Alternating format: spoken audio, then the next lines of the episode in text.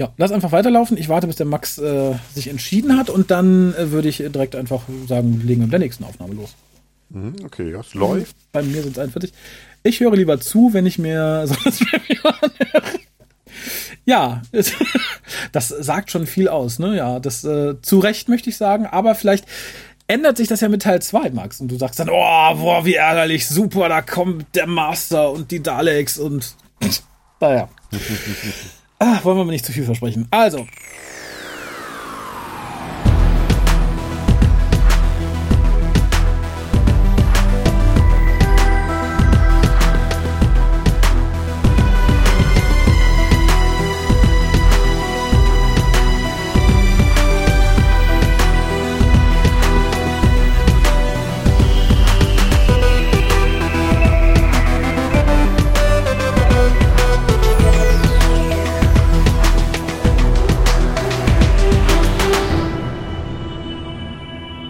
Hallo und herzlich willkommen zu einer neuen Folge des WhoCastes, dem deutschen Doctor Who Podcast. Ich begrüße wie beim letzten Mal auf der anderen Seite des Internets den Harald. Hallo. Guten Tag. Und er hat sich entschieden, dass er das, was wir heute besprechen, nicht gewinnen möchte und darum begrüße ich auf der quasi dritten Seite des Internets den Max, der nicht zurückgrüßen kann, nur schriftlich, das seht ihr nicht. Insofern Tja, Pech gehabt. Und für die Leute, die letztes Mal nicht zugehört haben, da könnt ihr jetzt erstmal die Lisa genießen, die euch sagt, wie ihr uns erreichen könnt. Ihr könnt den WhoCast wie folgt erreichen. Telefonisch unter 0211 5800 85951. Schreibt E-Mails und schickt Fotos für die Fotowand an info at whocast.de. Schreibt im Forum unter drwho.de und folgt dem WhoCast auf Twitter unter www.twitter.com slash WhoCast. Spendet Geld über den PayPal-Button und schickt Geschenke, Briefe und Postkarten an die Adresse auf der Website. Vielen lieben Dank. Und für die Leute, die auch beim letzten Mal nicht zugehört haben, es darum noch nicht in ihrem Kalender stehen haben, muss ich nochmal sagen, wir haben Geburtstag am 30.06. Wir feiern das Ganze am 3.07. ab 18.30 Uhr. Erst auf dem Dr. Who Deutschland Discord-Server, wo wir gemeinsam eine Folge gucken und danach gehen wir auf unseren Discord-Server und besprechen die Folge und machen viele lustige Dinge. Im Idealfall betrunken. Da möchten wir euch nochmal bitten, uns in irgendeiner Form Glückwünsche zukommen zu lassen. Am besten in Audioform. Das geht über die Telefonnummer, das geht über die Webseite, das geht über Handys heute. Es gibt so viele Möglichkeiten. Jeder Idiot kann heute eine Sprachnachricht schicken. Vielleicht sollte ich irgendwann mal WhatsApp aufmachen. Dann erreichen wir, glaube ich, selbst die Letzten noch. Ah, du bist noch da, sehr schön. Ich hatte ein bisschen Angst. Ja, tatsächlich. Nee, ich, ich habe die, ich hab die gelauscht. Also das, äh, äh, es war kein Absturz, sondern nur ein, ein, ein aufmerksames Lauschen. ja, dann lausche weiter, denn es gibt, ja, so News ist es auch nicht mehr, aber für die Leute, die es vielleicht nicht so verfolgt haben, die Radio Times hat über die besten Monthlies von Big Finish abstimmen lassen. Mhm. Pro Doktor. Und ich werde das jetzt einfach mal so in den Raum werfen, was es da so gegeben hat. Für den fünften Doktor war das Spare Parts. Da mhm, habe ich okay. jetzt nicht gefunden, ob es Platz 5 oder ob es nummeriert war oder nicht. Äh, Finde mhm. ich gut stehe ich zu. Ich mag mhm, Spare Parts sehr gerne. Mhm. Und viele kenne ich tatsächlich nicht. Also das nächste wäre dann The Peterloo Massacre von Paul Marks, dem ich okay. zutraue, dass er was Gutes geschrieben hat. Mhm. Das nächste ist ebenfalls von Paul Marks, nämlich The Lady of Mercia. Mhm, okay. Welches ich auch nicht gehört habe. aber, mhm, ich ich habe ich hab sogar noch hier im Regal stehen. Das war eines der letzten, die ich damals noch gekauft habe. Dann haben wir Alien Heart, Dalek Soul von Stephen Cole und Guy Adams. Das ist aus dem Jahre 2017. Ich glaube, das neueste von denen, die dann da gewonnen haben. Mhm. Und äh, auf Platz 1 The Mutant Face von Nicholas Briggs, was mich sehr irritiert. Ja, irgendwie schon. Also ich hätte jetzt irgendwie Chimes of Midnight oder sowas erwartet, ne? Aber für den fünften Mutant Doktor, Face, das hätte ich nicht erwartet. Ach, ach, Es geht pro Doktor, es, es geht pro Doktor. ach, okay, ich dachte, es wäre äh, durch die Doktoren durchgemischt. Ähm, ah, okay, alles klar, ja, aber komisch, ja. Also ich, ich kenne es auch nicht, also insofern. Nö, ich auch nicht. Aber wie gesagt, da, da kommen wir gleich vielleicht noch zu, da möchte ich ein paar Worte zu sagen. Der sechste mhm. Doktor, wie sollte es anders sein, wird dominiert von Robert Sherman, nämlich einmal mit Jubilee. Dann hätten wir Static von Jonathan Morris, was ich nicht kenne. Mhm. Das ist, glaube ich, auch noch etwas neuer. The Juggernauts von Scott Allen Woodard, was ich nicht teilen kann. Das ist, glaube ich, so eines der achten Dr. Devros braucht kein Mensch Hörspiele. Ich verstehe nicht, warum das so hoch bewertet ist. Äh, an zweiter Stelle haben wir The Spectre of Lanyon Moore, was Das ich war ganz gut, ne? Oder? ich mag es sehr. Es ist halt, es ist halt Evelyn, es hat ein tolles, ein tolles Feeling. Ich kenne allerdings Mhm. nicht viele Leute, die es mögen. Also ich weiß, Kolja fand es furchtbar scheiße, der mochte Evelyn ja auch nicht. Nee, ich erinnere mich, dass ich es ganz, ganz gut fand. Das ist natürlich auch echt wieder viele Jahre her, dass ich das gehört habe. Ja. Aber ich meine, mich erinnern zu können, dass mir gefallen hat. Ich meine nämlich, also mi- mir auf jeden Fall auch. Und an erster Stelle The Holy Terror. Da wäre ich auch sauer gewesen, wenn es das nicht geworden wäre, glaube ich. Der siebte Doktor. Auf Platz 5 haben wir Fiesta of the Damned, welches ich nicht okay. kenne. Platz 4 Red Planets, welches ich auch nicht kenne, also nichts zu sagen kann. Auf Platz 3 Night Thought. Und das finde ich sehr, sehr gut. Das ist für mich eines der eher untergegangenen, sehr, sehr guten Hörspiele des, des siebten Doktors. Weil es auch so ein bisschen anders ist, ne? Also irgendwie. Es, es hat so leichtes Ghost-Light-Horror-Feeling, das finde ich ganz schön. Ist es nicht auch sogar von Mark Platt geschrieben oder bilde ich mir das jetzt gerade ein? Kann Nee, auch von Edward Young, glaube ich. Ah, okay. Hm, okay. Auf Platz 2 Protect and Survive von Jonathan Morris kann ich unterstützen und auf Platz 1 A Death in the Family. Auch das finde ich ganz gut. Ich finde es halt schwierig, also im Gegensatz zu, zum, zum sechsten Doktor und zum achten haben halt der siebte und fünfte für mich wenig ikonische Sachen gehabt. Beim fünften vermisse ich äh, die, die Story mit Nissa, weil es sind vier, viermal Einteiler, ähm, dessen Titel mir gerade nicht einfällt. Aber ansonsten ist es, glaube ich, für einen achten Doktor und für einen sechsten sehr viel einfacher gewesen, da zu sagen, boah, das, das auf jeden Fall. Denn beim achten, und auch da Robert Sherman, Ole, auf Platz 5 Seasons of Fear von Paul Cornell und Caroline Simcock, was ich sehr, sehr, sehr gerne mag. Es gibt auch viele, die mögen es nicht. Ich finde, es ist mit eins der besten der alten McGanns. Auf Platz 4 Scherzo von Robert Sherman. Auf Platz 3 The Natural History of Fear, auch ein sehr, sehr gutes Hörspiel. Auf Platz 2, da bin ich nicht ganz einverstanden, obwohl es nicht kacke ist, The Silver Turk. Das ist von Mark Platt in dem Fall. Und auf Platz 1 The Chimes of Midnight. Ja, das finde ich sehr, sehr gut. Ja, Ja. auf jeden Fall. Ne? Also da, da wäre ich auch ärgerlich Favorit. gewesen, wenn das nicht ganz Da oben ich wäre. überrascht auf jeden Fall gewesen. Ne? Da hätte ich gesagt, so nicht. Radio Times ist verrückt. Kann man natürlich immer einiges äh, dran aussetzen oder hin und her schieben. Auch ich bin von denen, die ich kenne, noch nicht mal so ganz einer Meinung, die alle an diese Stellen zu setzen. Aber ein Aufruf an euch. Und auch da möchte ich etwas zur Verlosung ausloben. Im Übrigen wird der Gewinner der letzten Verlosung von vor drei Tagen per E-Mail informiert, weil wir wissen jetzt natürlich noch nicht, wer gewonnen hat. Und hier habt ihr auch wieder die Möglichkeit, etwas zu gewinnen, nämlich ein Big Finish Hörspiel. Überraschenderweise, so ist ein älteres, freut euch, es ist sehr gut. Was ihr dafür tun müsst, ist uns eines dieser Hörspiele nennen, die ich gerade aufgezählt habe, das wir mal besprechen sollen. Kann durchaus eins sein, was wir schon besprochen, äh, was wir schon gehört haben. Vielleicht ist es auch eins, was wir noch nicht gehört haben. Das wäre vielleicht ganz interessant. Das wäre dann eines der nächsten, die wir so audiotechnisch in Angriff nehmen. Ah, aber es muss eins sein von denen, die du jetzt eben als Favoriten eines jeweiligen Doktors genannt hast. Also aus dem Radio Times. Ganz genau. Sieger Poll. Ganz genau. Ja, sonst sagt er irgendjemand Stranded 2 oder so. Ich bin nicht bekloppt. Ich möchte endlich mal, dass wirklich nur verbucht halbwegs gute Sachen zur Wahl stehen. Ja, das, das klingt sehr vernünftig. Ja, äh, apropos halbwegs gute Sachen.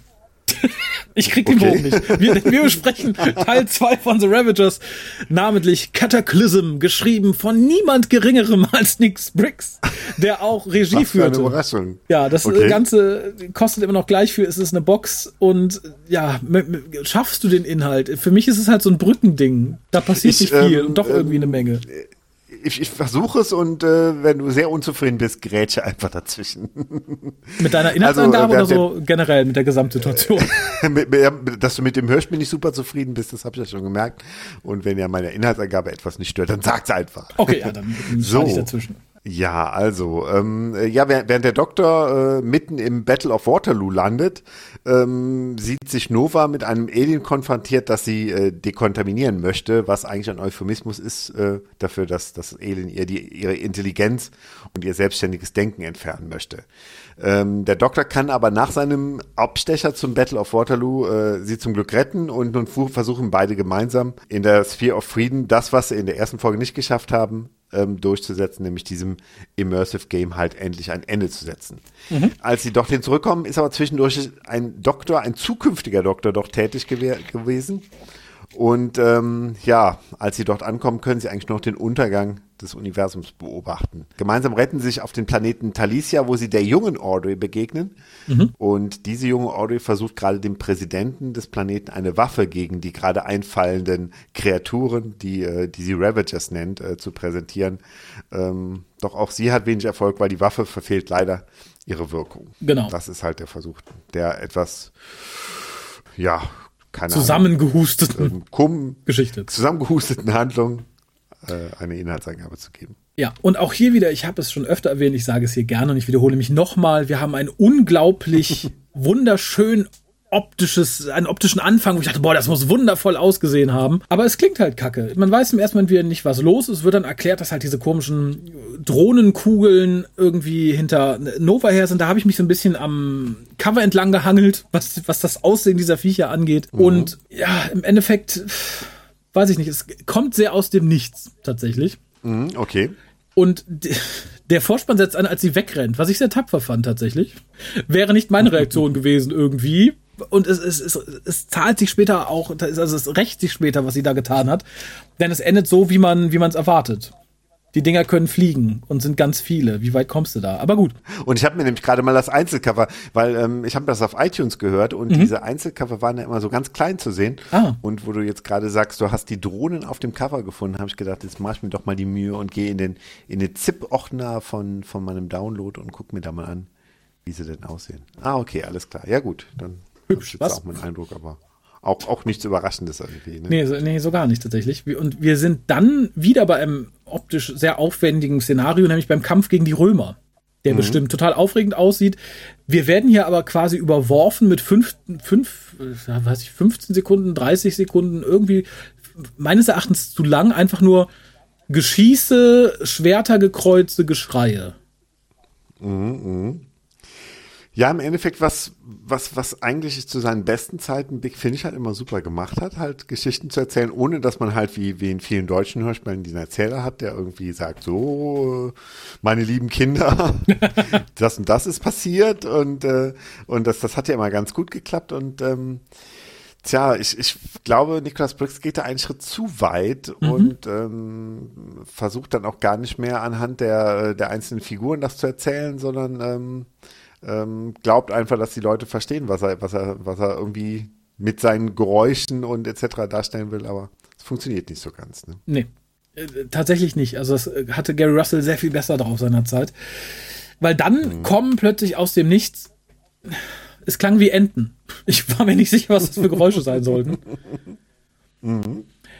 Und ja, das Ganze wird dann äh, immer noch im, im Rückblick erzählt. Und mhm. hier äußert der Doktor halt noch mehr irgendwie äh, sein, sein, seine Mutmaßung gegenüber Audrey, dass sie ihn nur testen will und er weiß nicht warum und äh, alles ein bisschen, ein, ein, ein bisschen seltsam konfus. Wir sind dann, wie gesagt, in Waterloo, Belgien 1815, wieder durch einen mhm. Time Eddy. Und mhm. hier kommen plötzlich russische Panzer. Mhm. Auch das hat bestimmt toll ausgesehen. So als Audio müssen wir einfach mal irgendwie uns drauf verlassen. Und mhm die, die Rahmenhandlung im Hier und Jetzt, wo Audrey sich gegenüber des Doktors, die ja immer noch mit ihm in, in, in der TARDIS kommuniziert, war ganz interessant, aber da fing es an, mir auf die Nerven zu gehen, weil sie fängt dann halt zu verteidigen, was sie getan hat, kotzt sich aber nicht aus. Der Doktor ist natürlich irgendwie ähnlich genervt, weil er auch möchte, dass sie sich langsam ähm, auskotzt. Mhm. Betont aber immer wieder, wir müssen uns doch irgendwie kennen, wir müssen uns doch irgendwie kennen. Jetzt war meine mhm. Befürchtung, entweder ist es ein Red Herring und das heißt, nein, sie, sie kennen sich nicht. Oder es ist mhm. der Anfang eines wunderbaren Arcs über fünf Boxen, wo ich dachte, yay. Was dann draus gemacht wurde, so nach dem Motto, ja, du kennst dich vom Ende dieser Geschichte, das fand ich so ein bisschen schwach, tatsächlich. Das war so der erste mhm. Moment, wo ich dachte, mh, wäre ja ganz cool, aber das wird bestimmt nicht passieren. Es ist nicht passiert. Mhm. Stattdessen sind wir dann wieder bei Nova, die ähm, stehen geblieben ist, weil sie außer Atem ist und der Roboter hat sie eingeholt mhm. und plaudert noch weiter nett mit dem. Ich dachte so, okay, der hat ja gesagt, er möchte sie jetzt irgendwie ne, ihre Intelligenz berauben, wieder in die Minen schicken oder zu Fuel verarbeiten. Warum quatscht er jetzt noch mhm. so nett mit der? Fehlt nur, dass er ihren Tee angeboten hätte. Für einen Roboter sehr irrational, ne? Das, äh ja, nicht doch. Auf keinen Fall, aber wir müssen Zeit schinden. Erneut habe ich ganz oft das Gefühl, dass es eine gute einstündige Folge geworden wäre. Mhm. Vielleicht auch anderthalb, aber so finde ich, ist unglaublich viel Zeitschinderei da drin. Denn das ganze Blabla hat ein jähes Ende, als der Doktor um die gute Nova herum materialisiert. Mhm. Was uns auch erst kurze Zeit später gewahr wird. Und was ich irgendwie lustig finde, aber auch seltsam war, dass der Doktor offensichtlich die Roboter, den Roboter übersehen hat, den er mit, mit aufgenommen hat. Denn der, der Chefroboter, der so nett ins Plaudern geraten ist, ist auch in der TARDIS gelandet und der Doktor checkt halt erstmal nicht, dass der da ist und fragt, wie denn die Roboter ausgesehen haben, von denen sie erzählt. Was natürlich auch ungewöhnlich ist. Also man, man würde ja. denken, dass er das irgendwie feststellen kann, ne? Also. Eigentlich schon. Und strange. so oft, äh, vor allem ist es ja nicht so Usus, dass er ständig um Leute herum materialisiert. Das passiert hier auch für mein Empfinden zu oft. Dafür, dass es in der Serie mal als sehr mhm. cool war, wenn da sowas passiert ist. Und mhm. ja, erklärt dann, wie er sie gefunden hat. Dank der DNA. Weil äh, sie hat ja die Chronopartikel und darum hat er den Time Eddy bestimmt mit ihrer DNA, die noch am Sonic Screwdriver klebte. Mhm. Das, ja, auch wieder ein bisschen weit hergeholt. Ne? Ein bisschen weit hergeholt und wenn das geht, dann wären viele Probleme in der Doctor Who-Historie, glaube ich, sehr, sehr einfach zu lösen gewesen. Das stimmt. Ich weiß nicht, was ich alberner finden soll. Ich mochte ja dieses, diese telepathischen Circuits nicht, wo man seine Finger in dieses, in dieses Wobbly-Wobbly auf der Konsole stecken musste. Die TARDIS hat gerochen, wo du hin wolltest. Mhm. Was äh, der zwölfte Doktor gerne eingesetzt hat. Das, nee, finde ich einfach nur albern. Mhm. Und ist aber im Endeffekt, das ist tatsächlich was, was in die erste neue Staffel irgendwie passen würde, weil da kam auch mit dem Psychic Paper eigentlich ein, ein Mittel, äh, was äh, was äh, eigentlich dazu führte, dass die Autoren sich nicht mehr so viel Gedanken machen mussten, wie schleicht sich der Doktor jetzt an in bestimmte Orte ein. Und ähm, das geht fast so ein bisschen in die Richtung irgendwie, dass man halt ein einfaches Mittel sucht, um halt eigentlich ein komplexes Vorgehen schnell zu erklären. Also warum er sie jetzt so schnell gefunden hat. Ne? Also eigentlich eine, eine Mogelpackung für Autoren. Ja, genau. Und wahrscheinlich hat Nick Briggs das gesehen und er erst gesagt, ah, was war denn da? Ach ja, der Song, das Psychic Paper. Da finde ich was, was genauso albern ist. Ja, ja, genau. Und was ich dann so ein bisschen störend fand, war, und das wirkte auch auf mich so gezwungen, der Doktor redet ja weiter mit, mit Audrey und Nova sagte plötzlich, ah, ihr, ihr flirtet, hihi. Das hat sich für mich überhaupt nicht aus dem Kontext ergeben. Das war absoluter Unsinn. Das klang nicht wie Flirten, das war nicht Flirten und passte da auch so gar nicht rein in die Stimmung, fand ich. Nee, irgendwie nicht, ne? Also, keine Ahnung. Also, bisschen, bisschen albern, bisschen kindisch irgendwie, ne? Genau, und sie finden dann dank der DNA aber auch Audrey, weil die hat die TARDIS angetatscht. Und mhm. darum landen sie jetzt wieder bei Audrey und stellen fest, oh, aber alles ist hier zerstört und reden weiter. Sie reden die ganze Zeit. Dabei kommt aber endlich mal zutage, was der Kasus Knacktus des Ganzen ist. Denn der Doktor und Audrey begegnen sich zeitlich in der falschen Reihenfolge. River, ich höre dir mhm. trapsen. genau, was, was eigentlich äh, so nicht möglich sein dürfte, aber die Time Eddies sind schuld, ne? Genau. Und sie sagt dann halt, ja, nee, äh, ich weiß nicht, wie du reingekommen bist, Doktor, aber du hast ja alles kaputt gemacht. Und darum wird das Universum jetzt aufhören zu existieren. Es wird nie existiert haben. Und wir haben noch fünf Sekunden, bis das passiert. Und der Doktor rennt schnell in die TARDIS. Was diesmal dann der Cliffhanger war auf der LP. Für uns ist es keiner, die wir nicht die LP hören, sondern es geht einfach ganz normal weiter. Mhm. Und dann haben wir wieder, äh, ja, faules Schreiben. Denn der Doktor sagt, so, wir folgen jetzt der Spur von dem Ding, was ich in Folge 1 mitgenommen habe. Mhm. Diese Alien Technology. Denn ich habe einen Hunch. Ich habe ein komisches Gefühl, als wenn jemand über mein Grab läuft. Und Nova mhm. kennt diesen Begriff nicht. Und hier fängt was anderes, setzt letztlich über die beiden Hörspiele fort, dass Nova ständig Begriffe nicht kennt. Mhm. Also, ne, das Sprichwort geschenkt, aber wie gesagt, später Zucker, Kaffee, das finde ich alles so ein bisschen überstrapaziert, obwohl es grundlegend lustig wäre tatsächlich aber nicht für jemanden, der mhm. Koch ist und menschliche Vorfahren hat und alte mhm. Filme mag. Nee, auf keinen Fall. Ja, eben. Also das, das, das finde ich noch das, das, das, der wichtigste Punkt irgendwie. Ähm, weil, wenn, wenn sie es nicht irgendwie weiter erzählt bekommen hat von ihrer Anreihe, dann müsste es zumindest es in Filmen gesehen haben. Ne? Weil wir auch nachher noch erfahren, dass es, dass da ja durchaus auch irdische Programme ja. dabei gewesen. Es sei denn, irgendwie gewisse politische Strömungen haben die Oberhand gewonnen und alles, was ungesund ist, zensiert. Zucker, nein. Piept das aus. und Tee wird irgendwie überblendet, irgendwie genau. weggepiepst. Möchtest du piep, piep, piep, piep, piep. Mhm, mhm, die trinken Wasser, okay. naja, äh, ähnlich sinnvoll wie das Auspiepen von Zucker ist dann auch, dass was weiter passiert. Denn der Doktor sagt, so, wir verfolgen jetzt die Spur des Dings, aber weil wir auch Audreys DNA ja haben, mhm. kommen wir jetzt zu dem Punkt in der Geschichte, als Audrey auf das Ding getroffen ist. Ist das nicht toll? Und wir landen auf dem Planeten Alicia, glaube ich, dass es Alicia war. Mhm. Ja, eigentlich ein Frauenname, dachte ich. Aber nee, äh, war, es wirklich Alicia? Was, was habe ich mir denn aufgeschrieben? Ich habe aufgeschrieben, äh, Talisha, kann das sein? Ah, das kann auch sein. Also ich, ich, ich aber möchte mich auch nicht das raus, weil beim ersten Hören hatte ich nämlich auch Alicia verstanden, aber ah. ich, dann beim zweiten Hören dachte ich, oh, da ist irgendwie, da ist glaube ich noch ein T mit drin. Ich muss gestehen, ich war nicht immer so aufmerksam ab dieser Stelle irgendwie. Ist es dann, darum habe ich es auch zweimal gehört. Wir erleben dann eine junge Audrey, die klingt wie die alte Audrey, wenn sie nicht versucht, alt zu klingen. Und sie kriegt eine Audienz bei der Königin, Chefin, Gouverneurin, es wird nicht so ganz klar, und hat einen komischen Koffer dabei. Sie ja, dann, dass der, ich habe mir hm? aufgeschrieben, Präsidentin. Präsidentin. Ne? Und sieht dann, dass der Dr. Nova angerannt kommen. Sie erkennen die sehr viel jüngere Audrey. Und der Doktor fühlt sich wieder etwas seltsam und ja, mhm. wird bewusstlos. Mhm. Die beiden werden dann abgeführt von den Wachen. Und Audrey geht weiter zur Präsidentin. Er sagt, ja, guck mal, ich habe was Tolles gefunden. Mhm. Denn sie ist, ich glaube, es nannte sich Hightech. Das würde man, glaube ich, in, in Filmdeutsch als verrückte Wissenschaftlerin bezeichnen und gilt auf ihrem Planeten als bekloppt.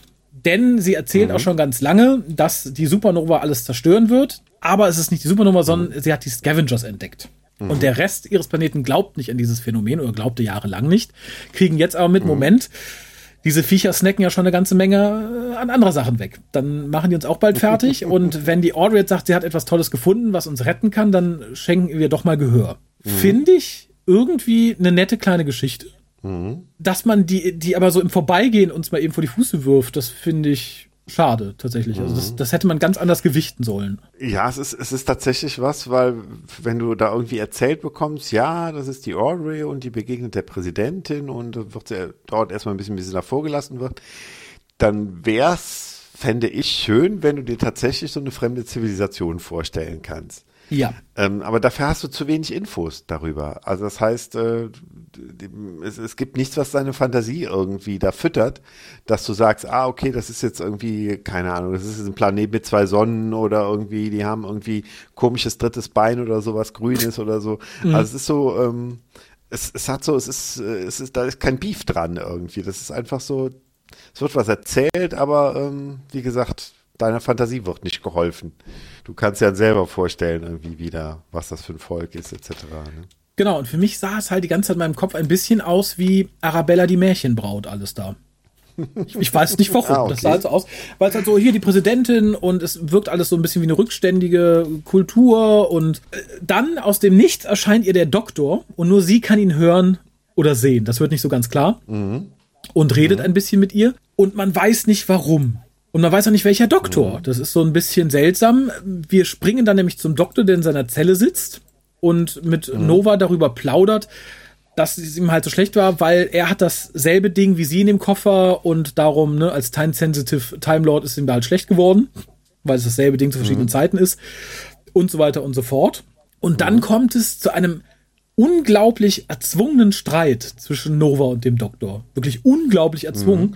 Wo ich mich gefragt warum ist das, das ist auch wieder nur zum Strecken, weil der Doktor unterstellt ihr so unterschwellig, sie hätte es nicht richtig gemacht ursprünglich und darum wäre alles so gekommen, wie es gekommen ist. Und mhm. sie sagt, er soll ihr doch dankbar sein, sie hat ihn überhaupt erst da reingebracht und was er denn sonst gemacht hat. Er sagt dann, er hätte einfach jemand anders mitgenommen. Und äh, mhm. äh, sie sagt, boah, das ist aber nicht nett. Und er sagt, ich habe nie gesagt, dass ich nett bin. Und dann sagt sie, ja, das hast du nie gesagt, aber was bist du? Darum tu jetzt nicht so. Und dann ist wieder alles gut. Das heißt, wir haben noch mal fünf Minuten mhm. geschindet, ohne dass es auch irgendwie einer Charakterentwicklung zuträglich war oder so. Mhm. Schön ist dann allerdings, dass sie sagt, ja, wir haben ja nichts mehr hier, aber hast du dein Silly Paper noch? Und er sagt, das ist Psychic, nicht Silly. Das fand ich tatsächlich ganz süß. Das wäre das wäre eine Art von Humor, die ich da irgendwie nett gefunden hätte. Und die auch ein bisschen mehr mhm. in Staffel 1 gepasst ist. Staffel 1 ist halt ein bisschen bunter, ein bisschen comichafter und so. Mhm. Und sie entkommen dann mit dem Psychic Paper auf eine sehr seltsame Art und Weise, indem er quasi Nova mit der Wache verkuppelt die sie dann einfach laufen mhm. lässt, weil sie ja überhaupt nicht vorbestraft sind und eigentlich auch gar nichts Schlimmes gemacht haben. Das fand ich auch schlecht geschrieben tatsächlich. Oh, du willst mit mir mhm. essen gehen? Ja, nee. Da kann ich, und auf dem Papier steht ja nur, dass du mich liebst und küssen möchtest.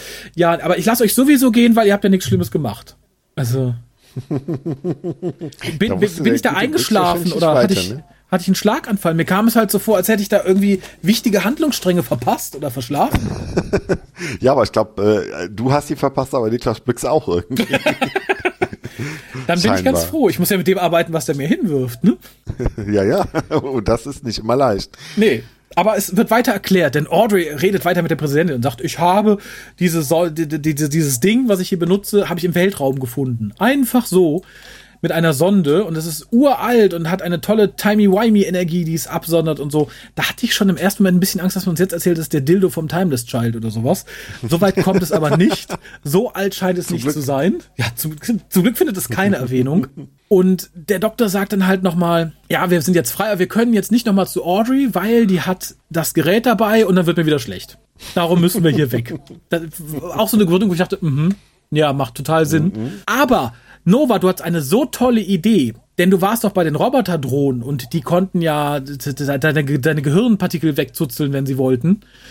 Und das wird dann begleitet von ganz heroischer Musik, als hätte sie die Welt gerettet, weil sie die Roboter erwähnt hat. Denn sie wollen jetzt mit diesen Drohnen jede einzelne Person von diesen Time-Partikeln befreien. Mhm, Total super. Da habe ich mich gefragt, wie ja. viele Drohnen wollen das denn sein? Das ist aber ein ganz toller Plan. Wir, sparen, wir erfahren später, es sind 103 Drohnen. Mhm. Was mir für die großen Probleme im Universum ein bisschen wenig erscheint. Aber gut.